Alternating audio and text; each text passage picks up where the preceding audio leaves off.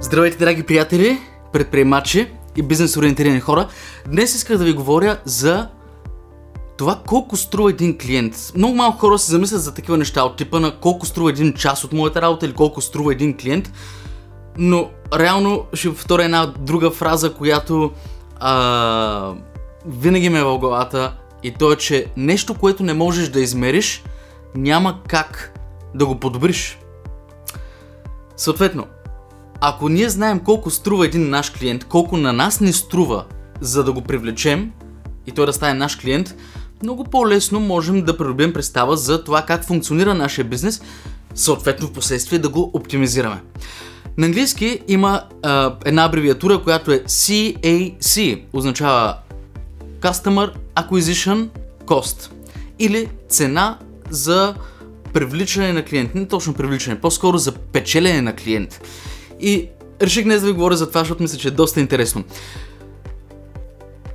Със сигурност сте обърнали внимание на огромни компании, като например, да да знам, ще си измисля нещо, А1. А, те пускат реклами по телевизията, слагат билборди по улиците, а, имат офиси, реклами навсякъде. Окей, okay.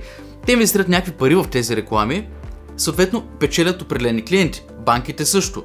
Всеки един бизнес на практика го прави.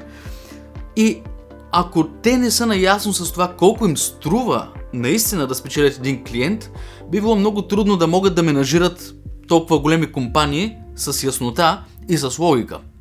Така че, колко точно е просто да изчислим колко струва един наш клиент? Ами всъщност мисля, че е доста просто. Единственото а, важно нещо, което не трябва да забравяме е да се записваме или да водим правилни сметки, а, дори само от фактурите, можем, ако искаме фактура за, всяк, за всеки един наш разход за фирмата, можем да разберем колко струва един наш клиент. Последния начин.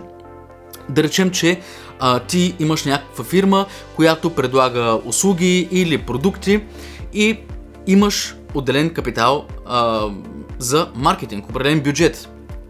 Този маркетинг може да бъде всякакъв.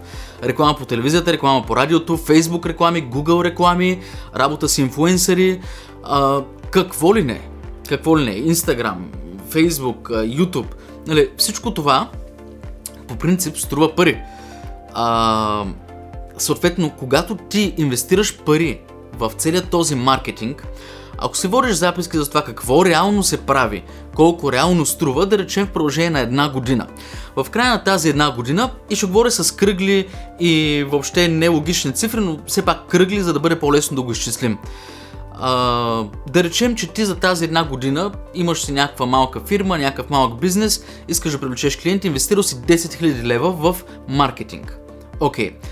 За тези 10 000 лева в края на годината събрал си всички фактури, всички записки, окей, okay, 10 000 лева съм похарчил за маркетинг.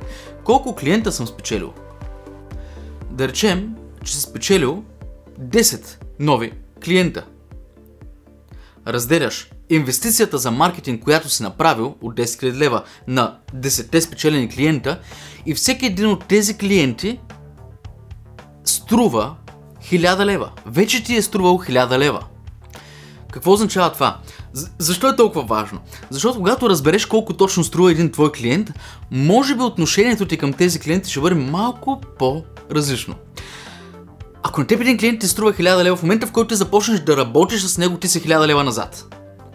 Съответно, за теб е много важно този клиент да го задържиш колкото се може повече време като редовен клиент, за да можеш първо да си избиеш инвестицията за реклама, тези 1000 лева, след това да започнеш да печелиш те първа от него. Това е причината, поради която като отидете в едно квартално магазинче, отношението не е нещо кой знае какво. Защо? Защото те не си дават сметка, че ако днес те обслужат добре, вероятността ти утре пак да се върнеш е огромна. Но те не се замислят за това, действат инстинктивно в момента в който някой е в кофти настроение, отиваш ти като клиент, ами аз какво да направя? Ами аз откъде да знам? Откъде да знам къде е той сок? Нямам дребния ти върна. Нали? Този тип отношение, и това са реални примери от магазина до нас, а, това е причината да ходя в друг магазин, който е по-скъп, но пък там отношението е страхотно. А, те са ме загубили като клиент заради това си отношение но те си мислят, че губят клиент, който днес си купува един сок. А всъщност те губят клиент, който може с години да си купува сокове, хляб, мляко, месо, ядки, бира, нали? тогава нещата малко се променят. Но там е работата. Малките бизнеси не са свикнали да мислят за тези неща, а може би това е причината да продължават да бъдат малки бизнеси, докато огромните бизнеси държат изключително много на обслужването на клиента на всеки един детайл, защото си дават сметка колко точно струва всеки клиент. Та, обърнали сте внимание как а, когато станете клиент, да речем на A1, Viva.com или която ли е такава компания, те правят всичко възможно, първо да ви превърнат в лоялен клиент чрез договор за две години, правят ви какви ли не отстъпки, какви ли не обещания, само и само да подпишете договор, за да се подсигурят, че това, което са инвестирали във вас, не във вас лично, но като цяло, пак отива към вас, защото вие сте клиента, който се е появил, за да се подсигурят, че те ще се избият тези пари.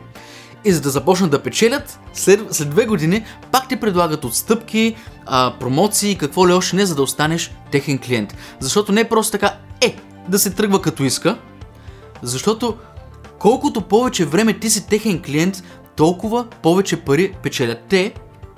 Да, но ако те те загубят, те автоматично са хвърли на вятъра тези 1000 лева инвестиция. Те не инвестират по толкова, но а, тези хипотетични 1000 лева инвестиция, за да те спечелят. Край, свършиха. Дърпаха от теб пари, ти си тръгна, вече няма. Те са спечели какво са спечели, но тези 1000 лева са хвърлени на вятъра. Съответно, добре, изразих се малко крайно, не са хвърлени на вятъра, спечели са от теб. Но те губят. Затова и големите компании правят всичко възможно да те задържат. Ако ти имаш малък бизнес, може би си мечтаеш този малък бизнес да стане среден или голям бизнес. За да можеш да го направиш, трябва да можеш да менажираш всички тези неща и да си наясно къде ти отиват парите и каква възвръщаемост получаваш от тях. Възвръщаемост на инвестицията, в случая говорим за маркетинг. Съответно, пак казвам, ако ти си инвестирал 10 000 лева тази година, имаш 10 нови клиента, един клиент ти струва 1000 лева. Ти трябва да направиш всичко възможно този клиент да бъде възможно най-много време твой клиент, за да могат тези... Това е като да сложиш газово ребе на колата. Окей? Okay? Плащаш да речем 1000-1200 лева, ти си хвърлил тия пари на вятъра. Ако след два дни хвърлиш колата или катастрофираш.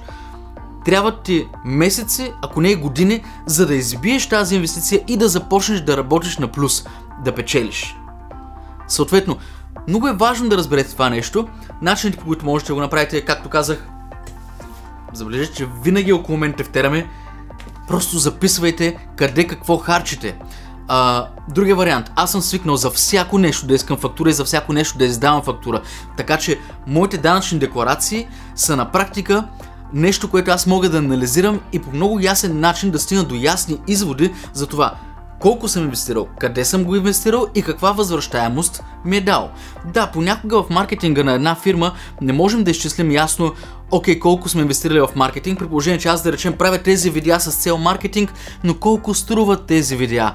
Как да го изчислим при положение, че аз не плащам на себе си, за да правя тези видеа, нали? Но аз знам колко струва един мой час работа, Мога да изчисля средно колко време отнема да запиша, да обработя, да оптимизирам, да кача едно видео и така нататък. В часове, съответно в пари, съответно да изчисля средно, като съм направил да речем 100 видеа, колко хиляди струва това и каква възвръщаемост имам като клиенти и колко са похарчили тези клиенти с мен, за да изчисля аз на плюс ли съм или на минус. Дори да не съм инвестирал пари. Не забравяйте, вашето време е пари. Сметнете колко точно струва един ваш час работа. Как? По същия начин. Този месец колко спечелил? 1000 лева. Колко време си работил? 100 часа. Един твой час струва 10 лева. Ако си работил 50 часа за 1000 лева, един твой час струва 20 лева. Разбираш ли? Колкото по-оптимизиран си, колкото по-продуктивен си, толкова по-скъпо струва твоето време. Съответно, аз мога да изчисля дори тази инвестиция, която не ми струва директно пари, но мога да изчисля на каква стойност е. Съответно, клиентите, които дойдат при нас, а, благодарение на социалните мрежи, благодарение на, примерно, конкретно това видео или а, YouTube канала, колко пари правя от тях и да си сметна до година аз да продължа ли този канал или да го оптимизирам, да качвам по-често, да качвам по-рядко или да речем ми излиза толкова изгодно, че да плащам на някой друг да го обработва, да обработва видеята, или каквото и да е. Нали, Ако ти можеш да го изчислиш, можеш да го оптимизираш, можеш да го контролираш и да вземеш решения на базата на истинските резултати. Това е което исках да ти споделя. Надявам се тези примери да са ти послужили. Ако си нов в канала, абонирай се и задължително кликни на камбанката, защото иначе няма да получиш никакъв вид уведомление, когато качим на ново видео. А ако се стигна от тук, вероятно това ти е било интересно. Така че надявам се да се видим в следващото. Аз съм Илян Маринов от Flashgate и до нови срещи! Чао!